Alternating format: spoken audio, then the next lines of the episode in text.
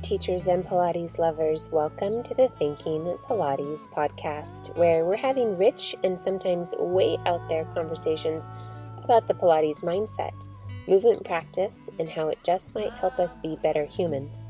And of course, this beautiful thing called teaching. I'm Chantel Lopez. I'm the founder and the ringleader of this delightful circus. And I'm joined by my wonderful co hosts, James Crater and Deborah Colway. The Thinking Pilates podcast is not only a passion project, but a critical platform for sharing and having open discussions about movement and teaching.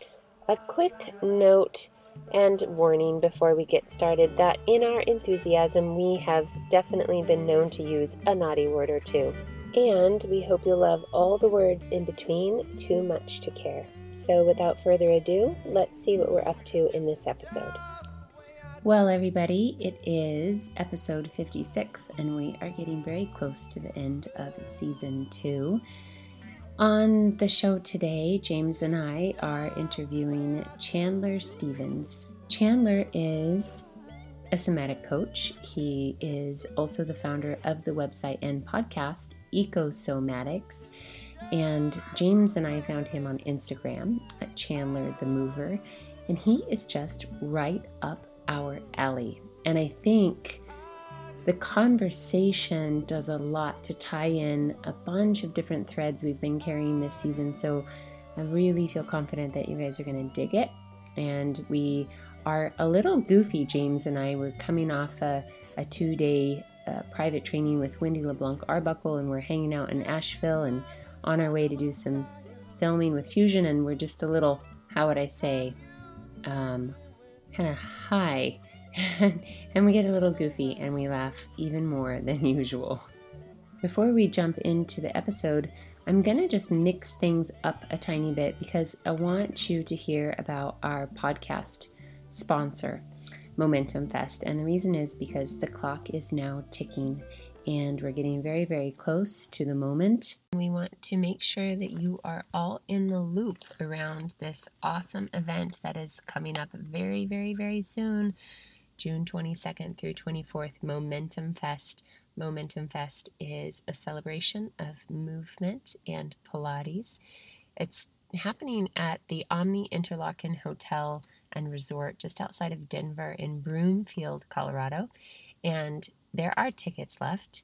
And if you are looking for something super fun and sweet and community building and you are kind of in a place where you're done listening to and having the conversation about what's right and what's wrong in Pilates or in movement, if you feel exhausted by the conversation about the differences even between classical and contemporary, and you're wanting to just lay all of that down and put it all aside and just celebrate having a body and being able to move and the joy that that creates, Momentum Fest is your jam for sure.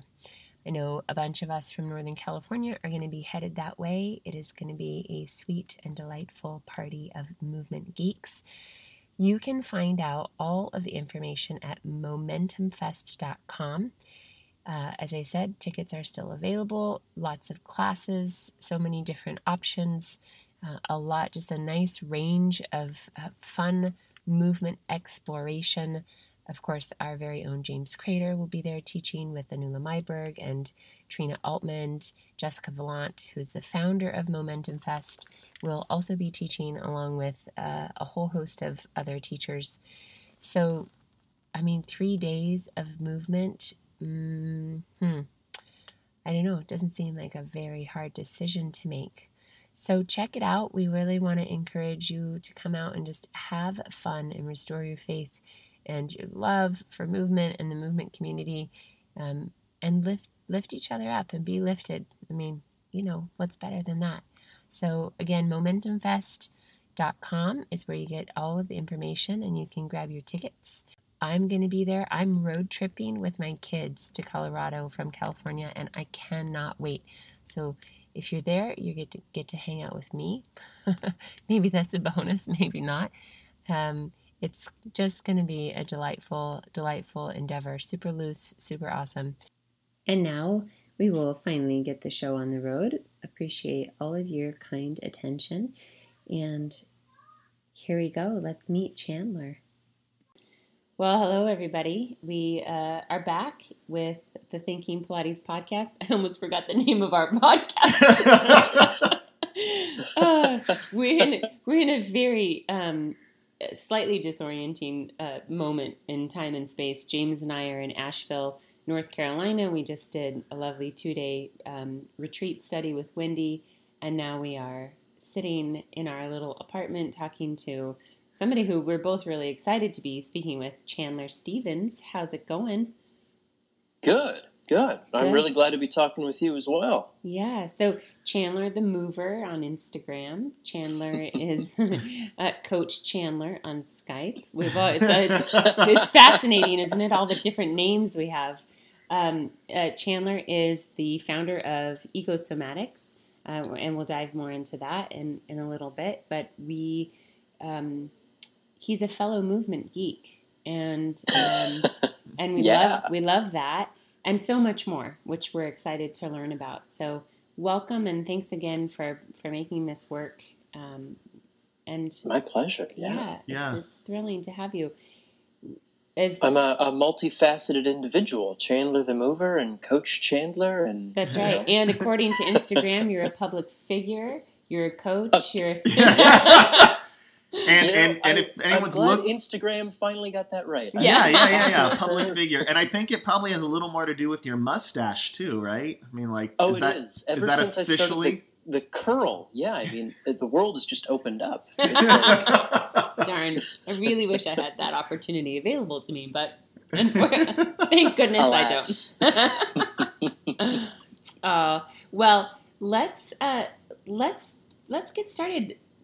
Tell us about who you are, Chandler.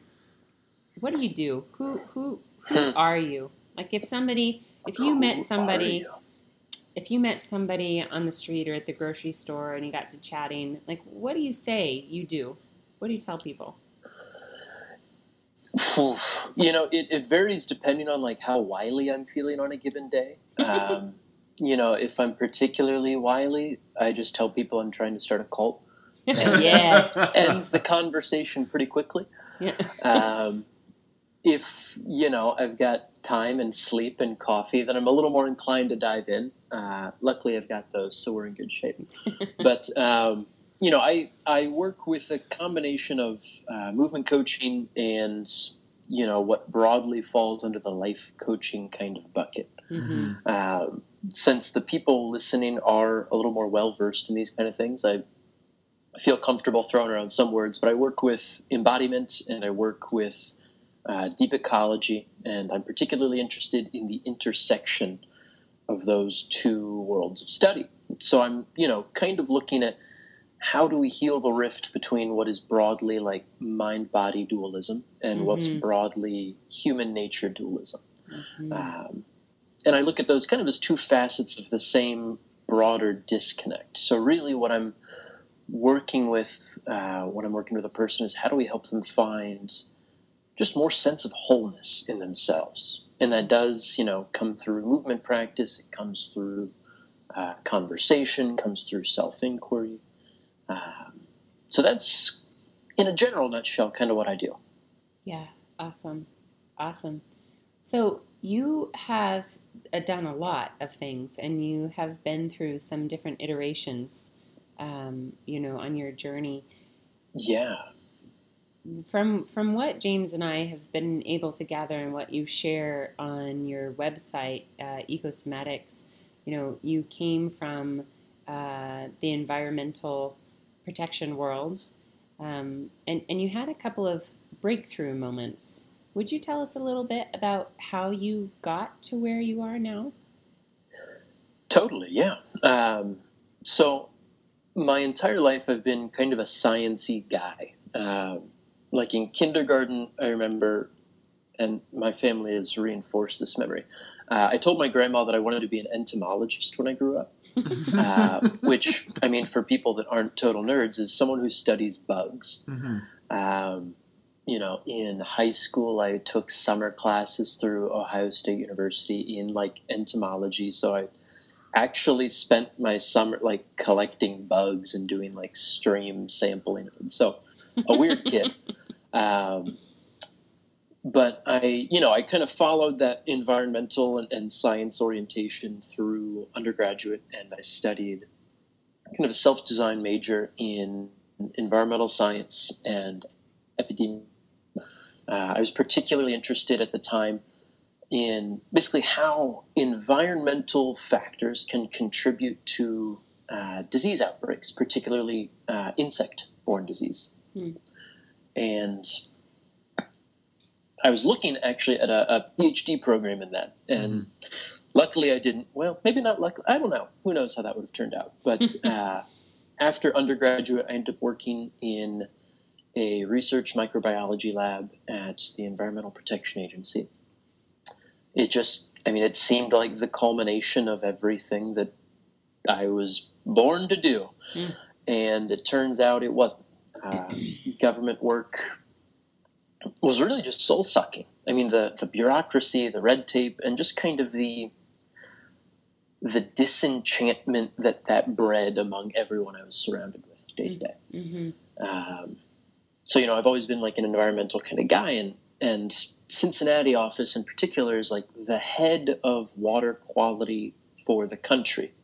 Like that's the water hub, and safe to say, I you know I assume we should probably give a shit about water. But um, it's a reasonable assumption. So, yeah, yeah, yeah. Reasonable kind of assumption, yeah. Uh, but you know, around the time we had all this kind of fracking fracas in West Virginia, uh, we had like a spill that we were tracking coming along the Ohio River, and it was you know a couple of days out from where we were, and someone had it was talking to my supervisor and I overheard them say like, well, what's the plan when it gets here? And my supervisor, you know, kind of joked and said like, "Oh, we're going to close off our intake valves, and it'll be someone else's problem." And I like, joking or not, I thought that was like, uh, it it just rubbed me the wrong way in all sorts of ways. Mm. Uh, so I just kind of quit, and yeah, I you know leapt and opened up a studio. I had previously, like prior to quitting, I had done. Uh, um, kind of a weekend training with MovNat. Uh, I had done, I had just started a Bones for Life training program. Mm-hmm. And I think I had done like some functional movement systems work by then too. Mm-hmm. But I didn't have any clients or anything like that. So I just kind of quit and left and signed on for a studio that I couldn't afford to keep open and yet somehow did. And you know, since then, I mean, the, the flavor of the work has taken on some variations, as you noted in your research. Like it was very natural movement focused at the start. Mm-hmm. I got very into somatic education. Uh, that led me into more kind of self developmental work, and at this point, it's looking at how those all kind of blend and weave together. Mm-hmm. And so, would you say that is uh, what ecosomatics is? Yeah, I would say when I say the word ecosomatics, that's what it is. Mm-hmm. Um, although, even as I've, you know, dug in and, and started into that world, I realized like I'm not the first person to use the word, obviously. Um, although it's, you know, from what I've looked at, there's not like a, a real solid definition of what that practice might be. Mm-hmm. But in all of the various manifestations of it across space and time, like it's something to do with the fact that we are inextricably a part of the natural world. And it's something to do with we're not just a bag of meat moving around. Um, so I, you know, I even have a hard time saying I'm like the founder of it, but it's like I'm I'm trying my best to articulate that practice at this point so that we can have something a little more something that we can sink our teeth into a bit more mm-hmm. so uh, with that then what does ecosomatics mean to you on a personal level mm. uh, it's i guess it's broadly an, an exploration of what's the right way of being in the world Mm-hmm. Um, something about that inevitably involves a movement practice. uh, because that's that's how life works. Mm-hmm. And something about that involves some element of self inquiry and introspection because you're you're going to live your whole damn life as yourself, and it, it's helpful to know a bit about yourself if you're going to do that. Um, something about that seems to involve a, a, practice of connecting to the natural world too, because again, you you come from that and you operate pretty much the same way as the rest of it, and so it, it's you know, I for me it it it veers toward a spiritual practice, and yet mm. I I don't think that's what it is, but I think that just for me personally is what clicks. Mm. Um, just like a deep identification with the natural world mm-hmm. and myself as a part of it. Mm. Will you say something uh, uh, to go back for just a moment about what what it means to you or feels like to you? To you said um, something about the right way to be in the world. Like, what is the what's uh, the expression of that? Because it's variable. Uh, uh, you know, yeah, obviously, yeah. You know, I. Th- you're right. That's a tricky phrase. I don't know why that popped up for me, but I, I think it's something along the lines of, of stewardship, which we'd know from again the, the ecological environmental world as uh, doing what you can to make things just a little bit better mm-hmm, around you. Mm-hmm. And so I I try to apply that to all the, the kind of spheres of influence. It's like, what can I do for myself right now to make myself a little bit better? Mm-hmm, mm-hmm. Uh, maybe that's taking time to be just still. Maybe that's taking time to articulate my joints. Maybe that's time to read this book that I'm particularly curious about, or give myself time to actually enjoy this cup of coffee. Mm. Um, rippling out from there. What can I do to make my immediate surroundings a little bit better? Uh, I could tidy up some of these damn papers that I've got scattered everywhere. I could sweep the floor. I could hang up some of this artwork that's just sitting in the corner. Mm. Um, what could I do for my relationships to make them just a little bit better? I could put my phone down and actually be present with the person I'm with. I could go out of my way to try and do something nice for someone. I could, you know, so on and so forth. Mm-hmm. It's like I look at it this way things, if left to their own devices, probably decay. Like in, in the, the kind of physics lens, it would be like mm. entropy increases, sure, disorder increases. Mm. My house falls apart if I don't tend to it. Um, so I think there, there's a bit of deliberate intention we need to bring to ourselves and our relationships and our our way of being uh, in order to make them better. Mm. No, it's really perfect, and it makes me think. Uh, I mean, I love the word stewardship, and I it, it's interesting. You know, it seems appropriate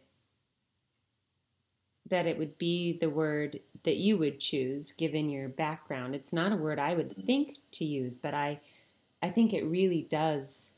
Um, it's powerful it also makes me think of the idea of relativity, right? That that everything is mm. relative and we don't see we it's like you you lose sight of the thing unless you are seeing change and so either positive or negative change right but that your mm-hmm. your life we hope mm. is one of positive tiny consistent positive like increasingly good change and it makes yeah. me, it makes me think of that and just really frames it in a lovely way i think given like with the work that james and i do and the conversations that we're often having um, it's so simple like yeah. just just to find a tiny way to improve you know what you're what you're saying all the different realms of of one's being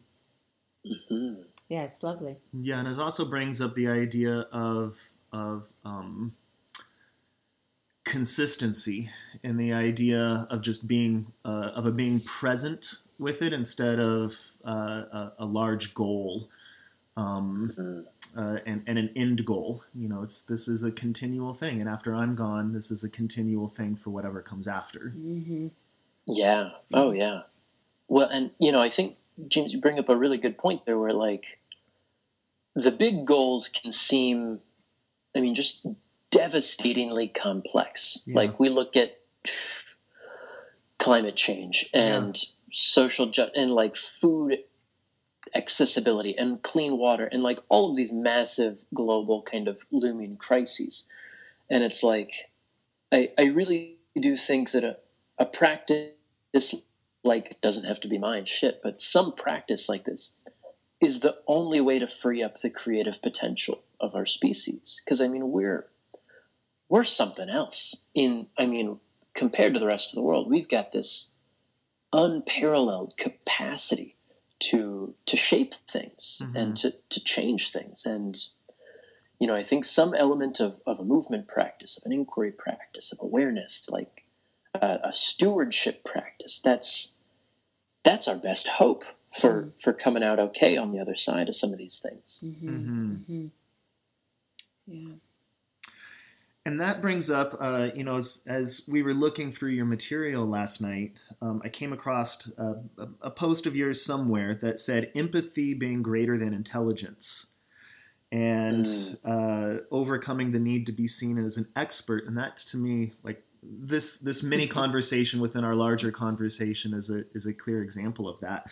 Can you go into that a little bit about what, uh, from your viewpoint, what what do you mean by that? What do you hope people take away from empathy being greater than intelligence?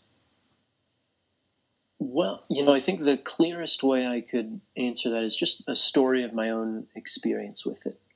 Um, so, as I mentioned, I was very kind of science minded growing up, and, and academic kind of performance was ostensibly like the measure that I had worth in the world, I guess. Um, Yeah. Just kind of the, the familial burden. Like, my family was great, they loved me, but like academic performance was the thing. Yeah, that's how you valid how you were validated. Exactly. Yeah. Yeah. Um, and that kind of cast a bit of a shadow because I, you know, at a certain point, it's like I forgot how to connect with people in a, a an actual way, in a worthwhile way. Um, so I got pretty depressed sometime in in college, and it, it lingered afterwards. And uh, again, I mean, you know, academics is the stuff that I was just kind of good at. And so, you know, I capitalized on that. And yet something was just kind of broken about the way I felt in the world. Um, so as I got into some of the somatic work, it, I mean, things started to change and I got awareness of like, huh, there's a, there's something about myself that I don't quite feel comfortable with. And, you know, that led me into uh, period working with a Gestalt psychotherapist Hmm. at the recommendation of a, a mentor of mine. And, you know, something came up within that, and the image that came up through the work was Superman in the Fortress of Solitude, right? Like, he's Superman and he can do all of this stuff, and everyone loves him, and yet he lives alone in a castle made of ice. And, Hmm. like, that's a stark image if you let yourself sit with that. Mm-hmm. And so, you know, it, it just became more and more apparent to me that, like, God, like, you, you don't have to pretend that you know everything, and you don't have to pretend that everything is always okay. You don't have to pretend that you are this unshakable, infallible expert. Because I think I, I kind of glommed onto that as the comfortable way of being Mm-hmm. until it caused more and more problems. Um, but God, when I got into this, I mean, the, the psychological work, like life really opened up, uh, especially when I could relate it back to the somatic practice. It's Yeah. like I learned so much about just like the, the richness and the kind of quality that life could have that I was just missing out on. Um, and so I, you know, at this point, I really do think that like relationship is the fundamental unit of existence, and it's like, man, if you can't tune into the quality of a relationship, woof, what like what do you have at that point? Yeah.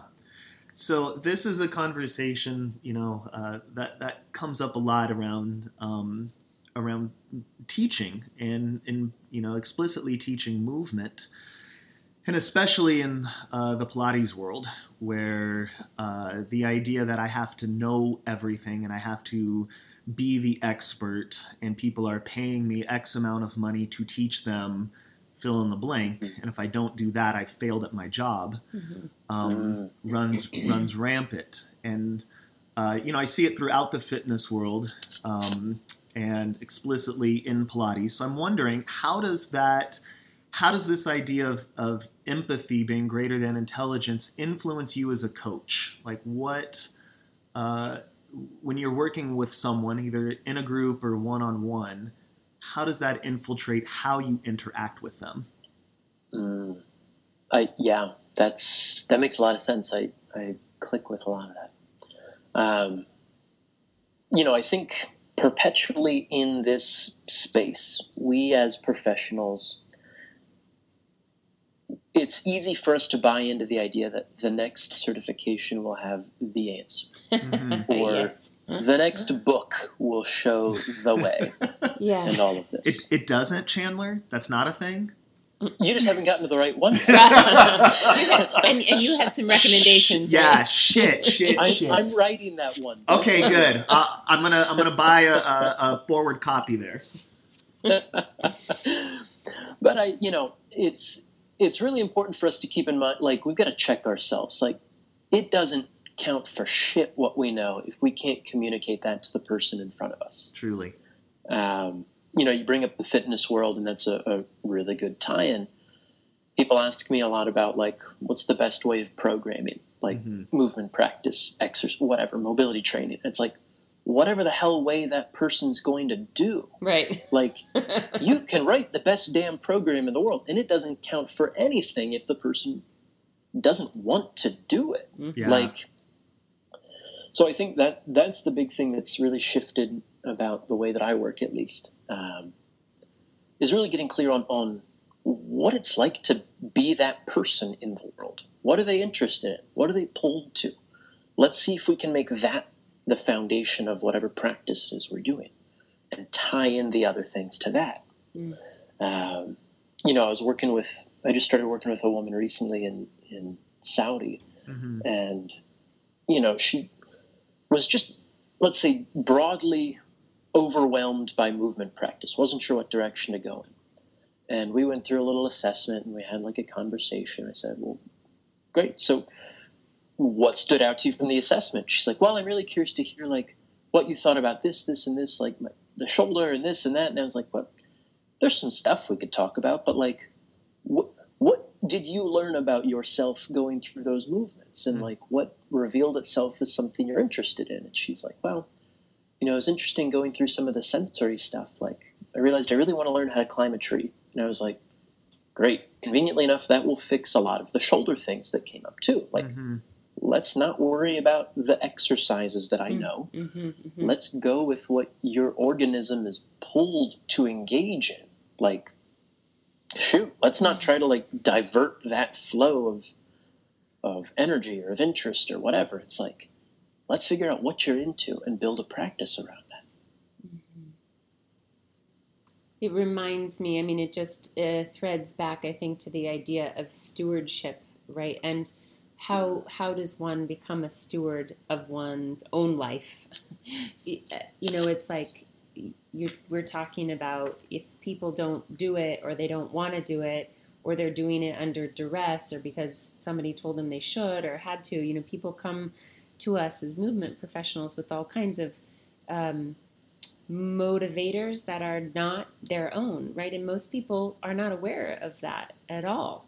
And yet, when we can get, I, I find like to relate it to the expert piece too, that when we can get out of the way as needing to know and be like, you know, the, the advisory board for somebody's physical success and happiness, um, and just show up for them and listen and help them to listen to themselves.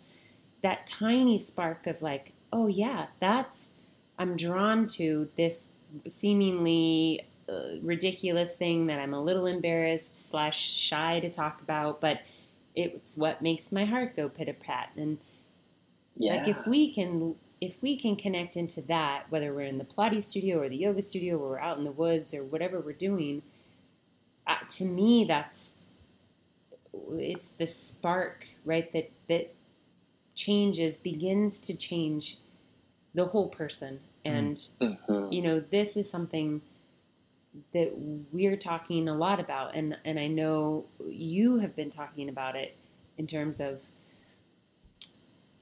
uh, well, I mean, just the, the capacity of your work, right? The scope of your work to work with the whole person and not just the body or not just the psyche.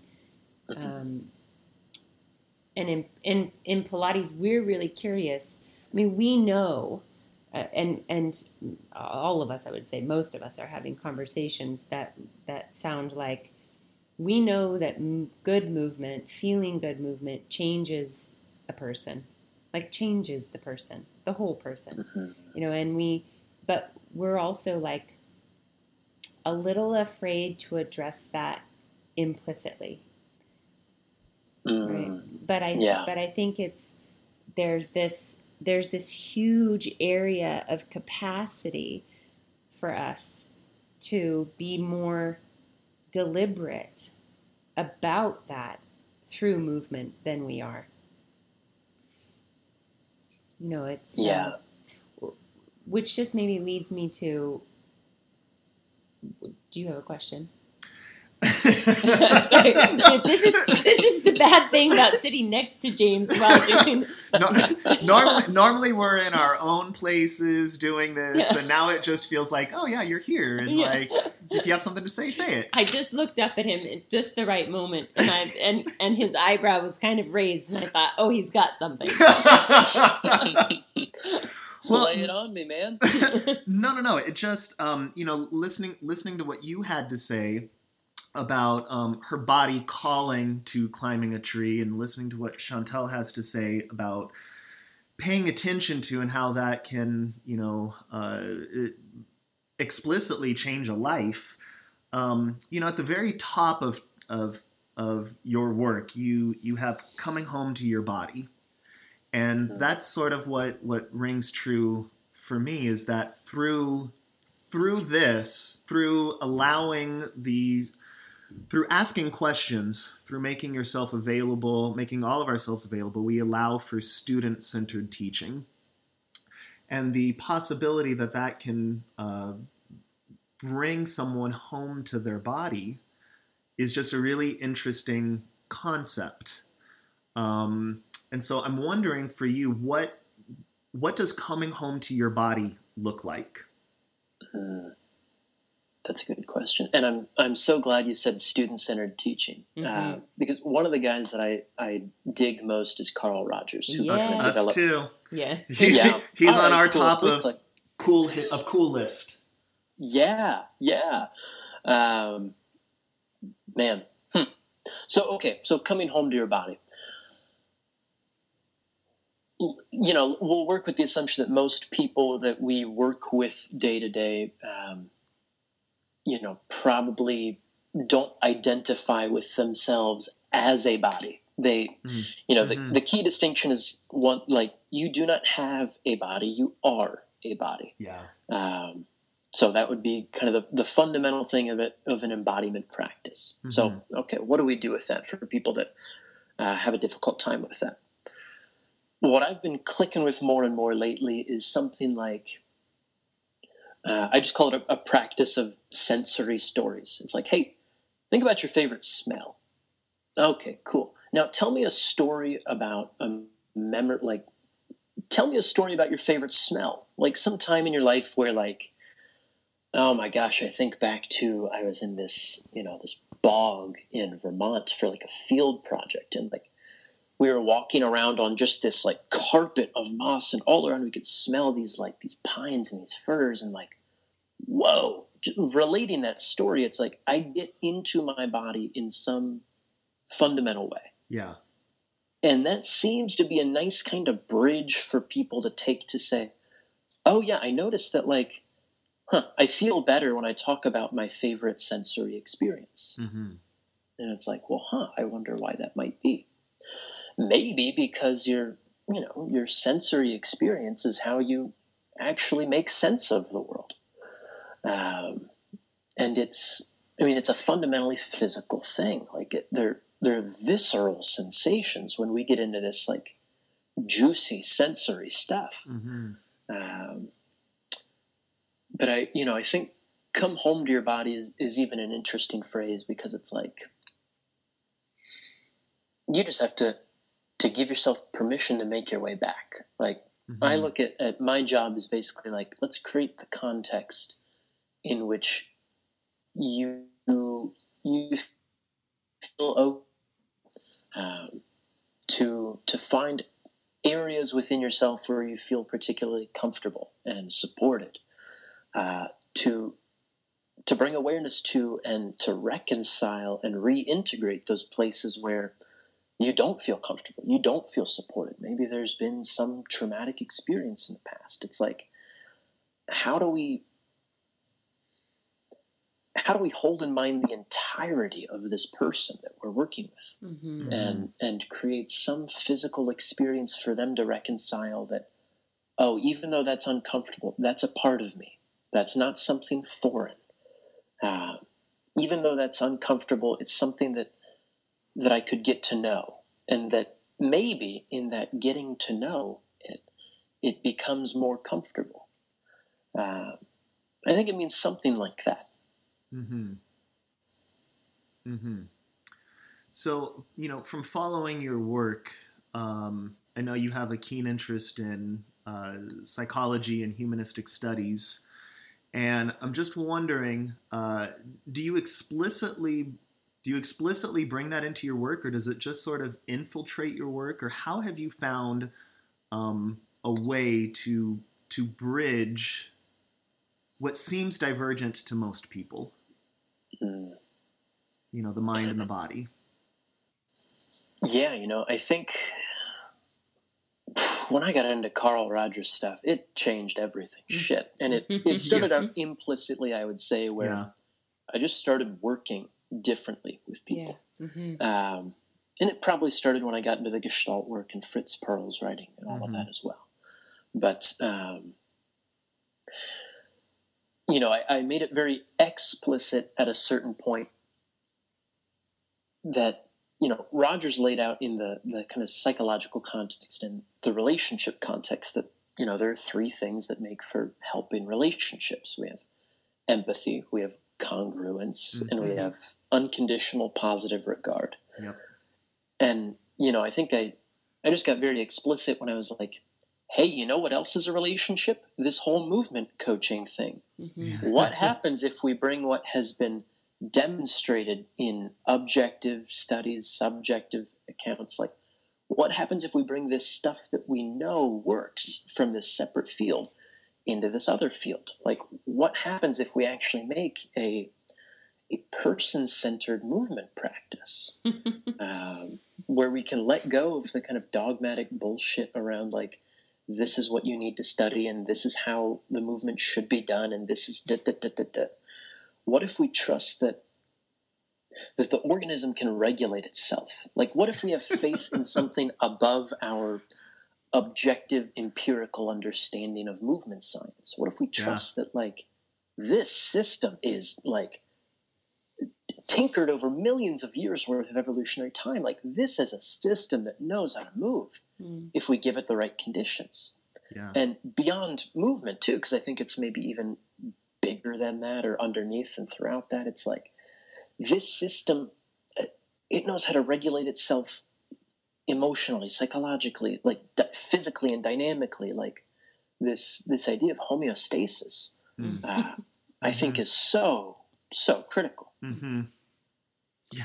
By the way, we're sitting here like kind of giggling. I don't know if you can hear us because you you're like it's like oh that's a, that's our word that's our word that's our word that's our word. Well, and and even to a larger degree. So right now, for the Pilates community, right now we're sitting in Asheville. We're literally in probably three or four hours going to film a workshop for a, uh, fusion education online training thing uh, called Pilates Imperfect that is literally about congruity of character, empathy, self-regulation, homeostasis, vagal tone, b- vagal tone, bringing all of that into the Pilates studio environment. So this exact, if you're a Pilates instructor and you're like, how do I do that? We're about to teach We're you. about to teach you. we got you. Yeah. I mean, it's so it's so so so so relevant. You know, the um, God, I don't even know where to start. You know, like the student centered teaching, changing the relationship. Uh, you know, going back to the idea of shifting out of the over identification of uh, I'm the expert. I'm here to fill you up. You do the thing because it's the right thing to do, the right way to do it. You know, it's the the just the distance that creates. Um, I mean, it's not really a relationship at all, right? It's it's a dictatorship, and it's just Mhm. You know, and you're talking about context. I think you know James and I have been talking about uh, and working with like how do we change the environmental context, the relational context, but also providing physical context, right, to um, allow the student to be more in touch with this, you know, the the the intelligence of their body um, without needing to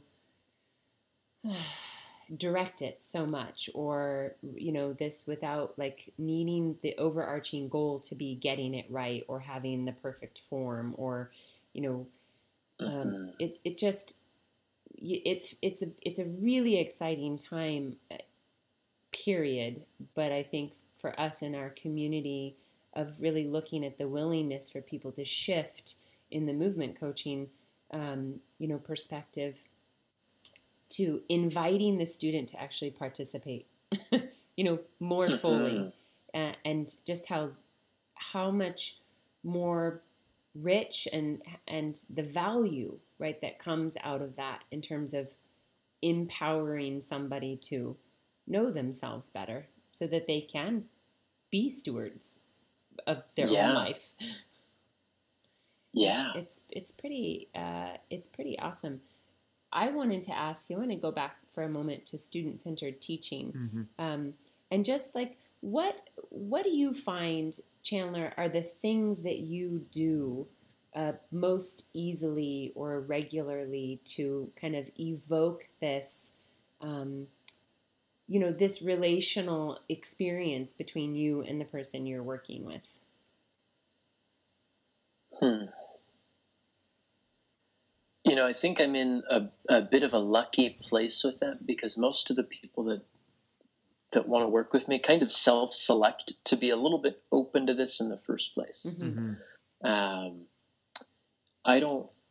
At this point, I think maybe since I got explicit with some of the the humanistic stuff, it's like I don't get a whole lot of people who want to be told, what, to, do, Mhm. who come to work with me. Hmm. Um, but I, you know, I do think there are things we can do to just to facilitate that relationship. Um, and I think we touched on a couple of them before. It's like, okay, what are you pulled to do? What are you interested in? Like, hey, what is this movement practice? Like, what is it doing for you as a person? Who, like, have you thought about who this is going to help you become? Have you thought about at all, like, who you want to become? Mm. Um, so that's, I think, where my stuff tends to to almost blend into like life coaching kind of Mhm. space. Although I I still can't quite digest that at this point. Mm. But um, you know, I keep usually the first couple of sessions pretty conversational. Um, and especially, I mean, if we're working remotely, like through Skype or something, it's like almost entirely conversation. But it's like, hey, what's going on in your world? What's the weather like? Like, what's the broader context of your life at this point? Mhm. Um, and I, I just try to make it explicit if it hasn't yet that all of these things do in fact tie together. And it's like, hey, this movement practice we're going to go through, it might change some stuff. It might not. I actually can't predict how it will change stuff. Mhm. Um, but we are going to kind of disrupt your conception of you Mhm. and allow something new to emerge from that. Hmm. Um, That's That's lovely. Well, yeah, and it also brings up, um, you know, something that uh, that I discovered from you, and it was a quote, and you said, "More and more, you feel like you need to include a warning label on anything you sell, a warning label of this won't be comfortable." And I think, uh, you know, w- when you hear that, when you hear what you just said, it's often easy to intake it as a linear progression to some positive outcome and mm-hmm. to begin to understand that there's a, a quantum experience there of, of, shifts that go up and down and sort of all over the place. Um, have you found that to be true, or how do you handle that? Like when a when a student begins to go, like I've shifted some stuff, and maybe I don't like the outcome. Mm-hmm. Ooh, yeah. Oh shit. Okay, so that's sorry. So, no, no. So uh, I'm not sorry at all. Spicy.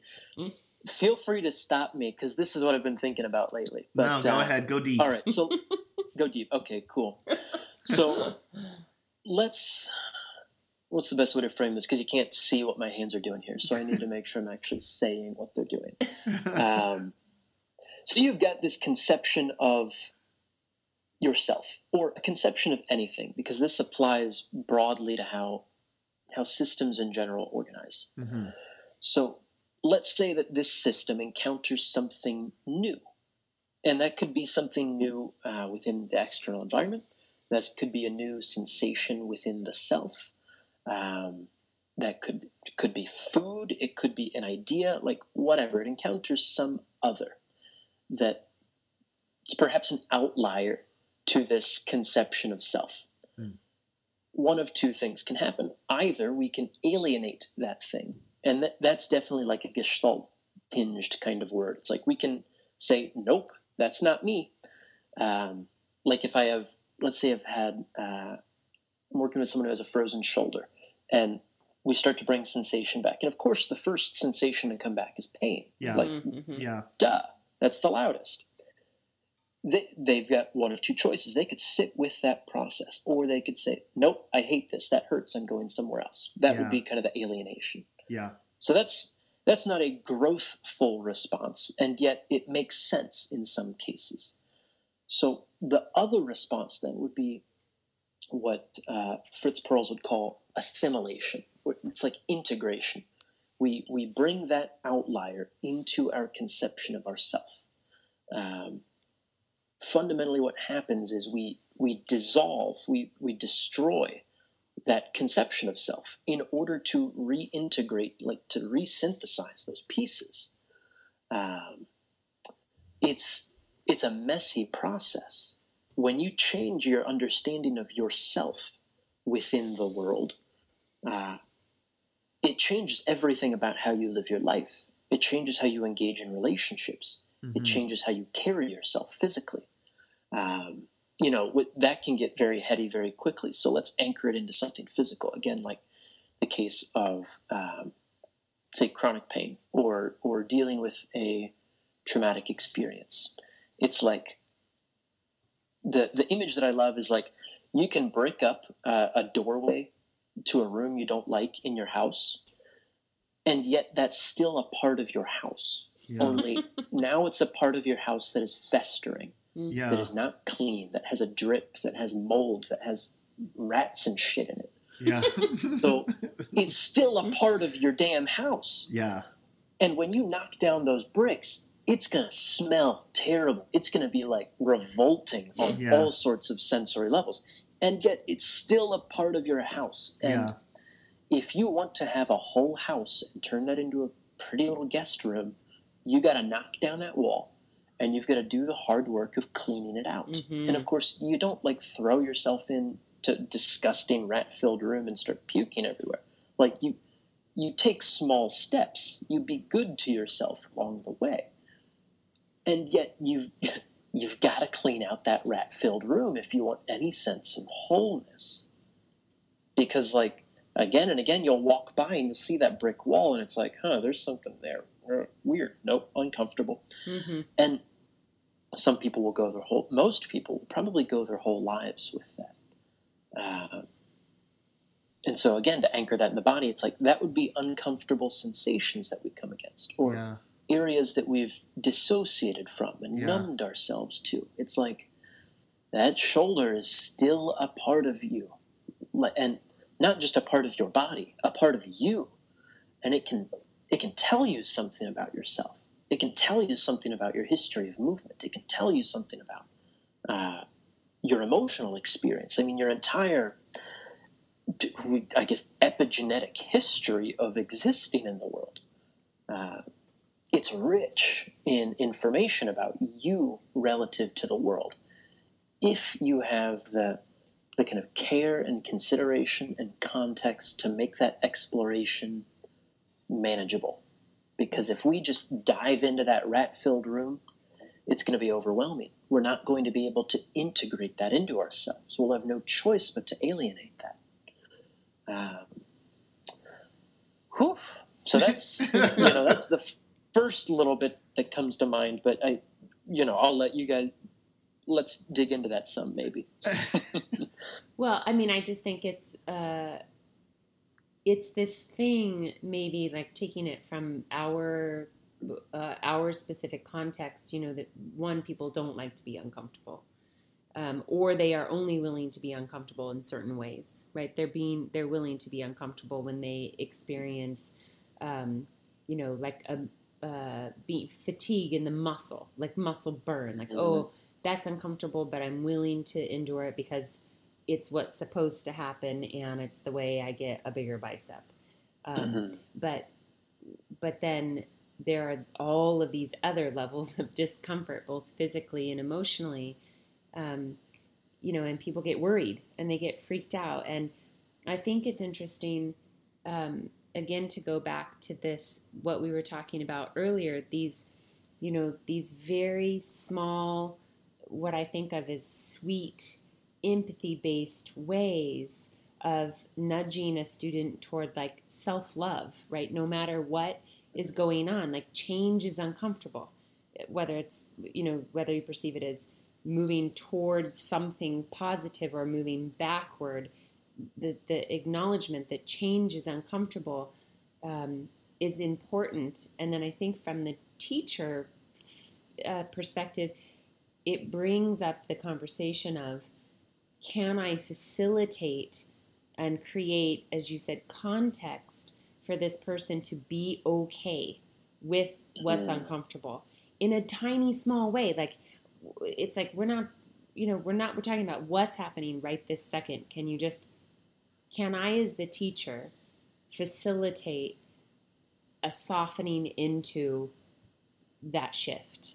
Um, and and this is a conversation I think that is really powerful for us. The difference uh, and the the dance between training slash coaching versus facilitating it, and um, you know, it, it's just I'm like Miss Commentary today. I like have no questions. I have, lots of, I have lots of commentary. I don't know. it's the coffee. It's Asheville and the coffee. well, what what came up for me is as you were uh, as you were describing, you know, the felt sense and the human the human bodily experience via uh, a house metaphor um, to a room that is no longer pleasing. Uh, you know, I think we all have that that have or have had that space in our house, and you just kind of close the door and dissociate from that. You know, whether it's the dirty room or the unfinished bathroom or whatever it is. And so you dissociate from that, you close the door because there's a, a level of, of embarrassment or shame around around that space. And it's not that it's not that the space is explicitly doing that, it's just your relationship with the space. And so as you were talking, and you know, I was, I was thinking of you know a, a, a knee pathology or a shoulder pathology, and and over time, you know, uh, uh, what we often hear from clients is it's just not, you know, it's the, the rest of me is good. It's just that part that's not good. my ba- yeah, you know, my my my, my, my bad knee or my foot or you know whatever whatever it is and so I think for the first time, I'm I'm I'm considering that dissociation as through the lens of of embarrassment or shame, mm-hmm. and how do we begin as as um, as teachers, as uh, uh, co-creators of of a movement experience, to create a space for our clients to uh, just invite themselves back into whatever that bodily space is your bad knee, your frozen shoulder, your wonky ankle, whatever it is by first just being with the embarrassment or the shame and then how do we move how do we move past that without either explicitly naming it as that um, or maybe explicitly naming it as that? I mean whatever whatever the case may be via you know uh, whatever the student is okay with. Um, but it was just a really interesting, like, oh, okay, like there's a, there's a level of, there's possibly a level of of shame going on, and that that comes across as dissociation more than more than pain being the dissociation. Yeah, and I would say it's resistance. Yeah. Right. Like in general, we could probably classify it as resistance. And here's a question. the question is so if you're talking to a room full of movement educators, uh, you know, specifically Pilates teachers, what's what's your advice for working with this? Like we we ask a, a student to do a thing and we get the resistance and, and there's all kinds of ways that that comes up from your perspective like what's what's the advice? How do we nudge them uh, create context invite them support them to be with the experience? I think resistance is the right way to, to conceptualize that. And that's you know it gives us some insight into maybe how we work with that kind of phenomenon too. I you know, at least from say the the psychoanalytic kind of literature, there may be two main ways of working with resistance. One is like the kind of uh, Reichian, like you demolish resistance. It's get like it's in. Well, so maybe there are three. The kind of Freudian way would be like, oh, we don't talk about resistance because that gets in the way of the analytic process. So let's just ignore it. It's like, well, fruitful. Let's see where that goes. Mm-hmm. um, so then maybe there's the Reichian way, which is like you demolish resistance, and, and Reich was like kind of the forefather of body oriented psychotherapy. So mm-hmm. I give his stuff a little more, it clicks with me more. Uh, and yet there's something savage about saying let's demolish this resistance in the body because mm. it's, I mean, shit, it, it, that's some facet of the self that's that's resisting, and you don't want to just demolish that because then it's like you have one less damn room in your house. Mm-hmm. Um, so, you know, I, I, look at it kind of from the, the Gestalt lens, which is like that resistance is a part of you, and that part of you has something that it's trying to say or some unmet need. Um, you know, some obvious ones would be like support, a sense of safety and security, uh, attention. God, like just paying attention to it. Mm-hmm. Um, I mean, we, we've got to keep in mind, like, there are all of these parts within ourselves that are engaged in this kind of, I mean, it's almost like a Darwinian conflict to see which one emerges moment to moment. Mm. Um, so when this resistance comes up when we're working with a client, it's like, okay, some part of them does not like this sense of moving toward being in process. I wonder why that might be. And could we talk with that part? And like, that's not even a metaphor. Could we actually talk mm-hmm. with that part and say, like, huh, if you sit with being your shoulder or whatever is resisting this that we think, it's like, what does your shoulder need? Like, what what is your shoulder telling you? And very often this gets us into kind of the realm of like body metaphor, where it's like, what do you sense about your shoulder? And it's like, uh, it's tense. It's like, oh, okay what's the quality of that tension?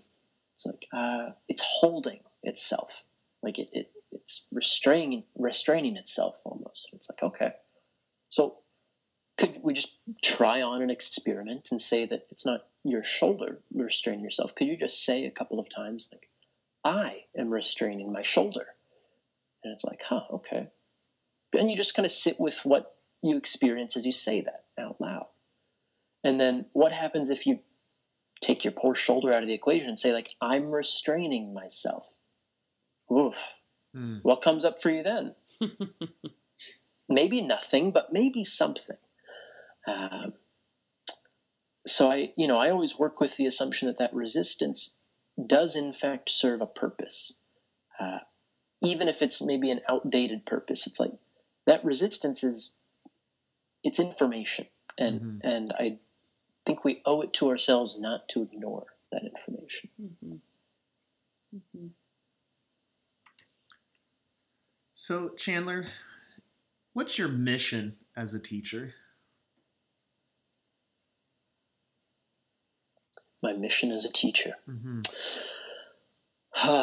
you know, when I aim high enough, like on good days when I aim high enough, I, I do think that circles back to the start of our conversation where, I mean, there's almost like this crushing existential need to make things better. Like the, Mhm. the stewardship thing is, is big.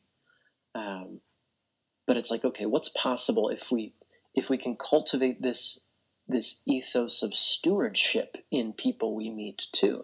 And, for for me it, it really does tie into like that's our best chance of just making things better for ourselves because like you know the world's going to keep going with or without us as a species but i kind of like us as a species hmm and so i really do think that this work is how we we engage most effectively in the world hmm uh, and the most empathetic. Like we, we do so with the most care and the most uh, just use to anything.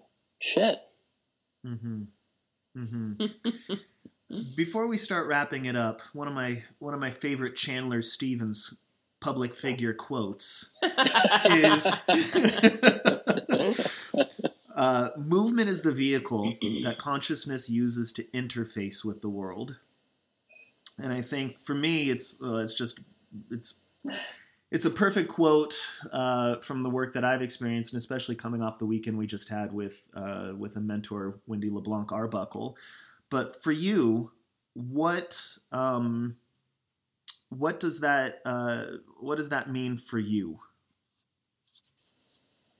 Hmm.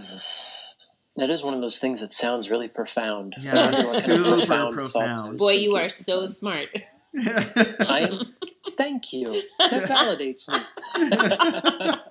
no, what the hell did Um, you mean? No, I'm just kidding. now what? Now seriously, break that down for us. yeah, yeah, yeah. Um, all right, so I mean, whatever you are, something about that emerges from your body. Like Yeah. I, I, I don't think there is a you separate from your your bodily experience. Try as we might. Mhm, mhm. Uh, I think the past 400 years have kind of shown that you know the Cartesian model has some serious limitations. yeah.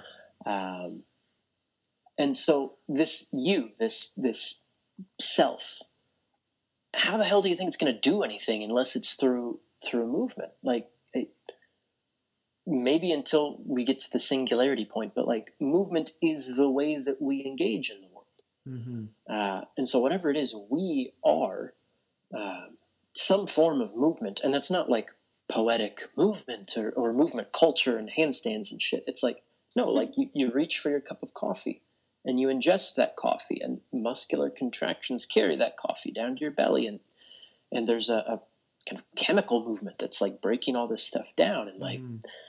I mean, shoot, just the way that you are in the world is movement. And I, damn, I just read a really smart Leonardo da Vinci quote. Smarter guy than me, public figure. something like, you know, all life is through motion or something like that. Mhm. It just, that seems like it can sound very profound, but at the same time, it's like, that's just the obvious truth of the matter. Yeah, Yeah. yeah, yeah. Hmm.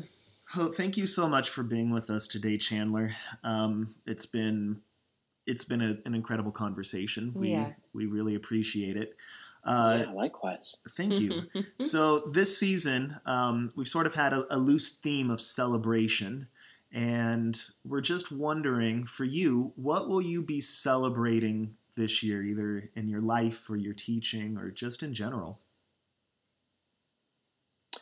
I am, you know, I think celebrating trusting my myself and this kind of organismic experience more and more. Mm. Um, my big kind of plan for this year was to do this big hullabaloo of a world tour of workshops, and da, da, da. and the more I sat with it, the more I was like, I something fundamental about me is rebelling against this, and and I don't think it's the right time or the right structure, and so I ended up kind of canceling half of the events. Mm-hmm. Um, and as soon as I did that, it's like a weight lifted. Yeah. Um, so that that feels like a, a, a, one hell of a celebration. Is just like yeah, un, unfolding and learning to trust more and more of the the wholeness of myself. Mm.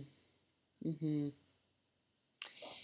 Yeah, which is kind of perfect because uh, I feel like that's what we do. Yeah. You know, yeah. through movement, it's like just to listen, to listen and to become more familiar with who you are as a whole, not just your body, but but through your body. Mm-hmm. You know, and yeah. and the idea of trusting, uh, you know, it piggybacks on so many things that we've talked about today. Um, trusting resistance is necessary, or mm-hmm. or being uncomfortable is necessary, and it's a part of it's a part of what happens in the unfolding and also to just be present with the unfolding.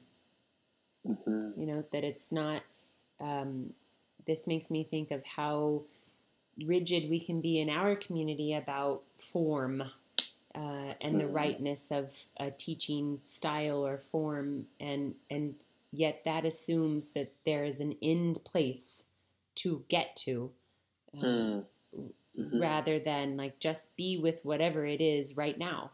Again, listen to what it needs to be. So I can really appreciate that from from just the, the point of view that James and I and many of our colleagues and listeners, I think, are trying to work from. So thank you. Yeah. Thank yeah. you so much. Yeah, and I mean the the other obvious celebration is that it is in fact Taco Tuesday. So that's I mean is that's it Taco and Tequila Tuesday? that's awesome. So Chandler, if if uh, if people are interested, how can they get in touch with you easily, readily, or how can they find your work? Well, you listed many of my my alter egos. Uh-huh. Uh, there's Instagram at Chandler the Mover, uh, Facebook I think it's just Chandler Stevens. Um, ChandlerStevens.com is kind of the main site. Uh-huh. Um, and any and all those, I mean, you can shoot me an email, a message, whatever. Chandler at ChandlerStevens.com is the email. Um, really, I, I enjoy conversations like this, so I'm mm. open to any and all great forms that it continues. So yeah. Well, maybe we'll have to go to Louisville next. Oh yeah, no, for sure. this yeah. is oh, this is the beginning awesome. of a friendship. I can, w- whether you want it or not, Chandler, we're gonna be friends. we're gonna be there. Dan. We're gonna be there. We're gonna be friends, Chandler. It's the it's the only reason we do the podcast is to make, yeah, to make, make new friends. friends. I mean, everybody's got to have their shtick, right? exactly. Yeah. Yeah. It worked. Oh, good. Good. Good. Good. Well, thank you so much, Chandler. It's really been a pleasure. Thank you, guys. Um, awesome. Likewise, I appreciate it. Thanks. I mean, come on. You have to admit it was pretty good. Just when we think it can't get much better, it does. Um, I think what were we talking about in the podcast? overcoming entropy and the experience of relativity.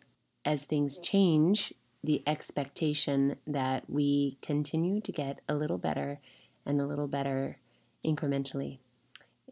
And I think that's what we're seeing here. So thanks for listening, everybody. So, just a few house cleaning things before we share a bit about Momentum Fest with you. Of course, we want to always encourage you to send us out some love if you're digging what we're up to. And you can do that several ways. The first way is um, really the most important way, the most impactful way is to write us a review on iTunes. And you can just do that so easily right now. And we're just going to leave it at that. You know where to find us thinkingpilates.com, Thinking Pilates Podcast on Facebook, and you can now find us on Spotify. Okay, okay, I'm done. For now, breathe deep and teach well.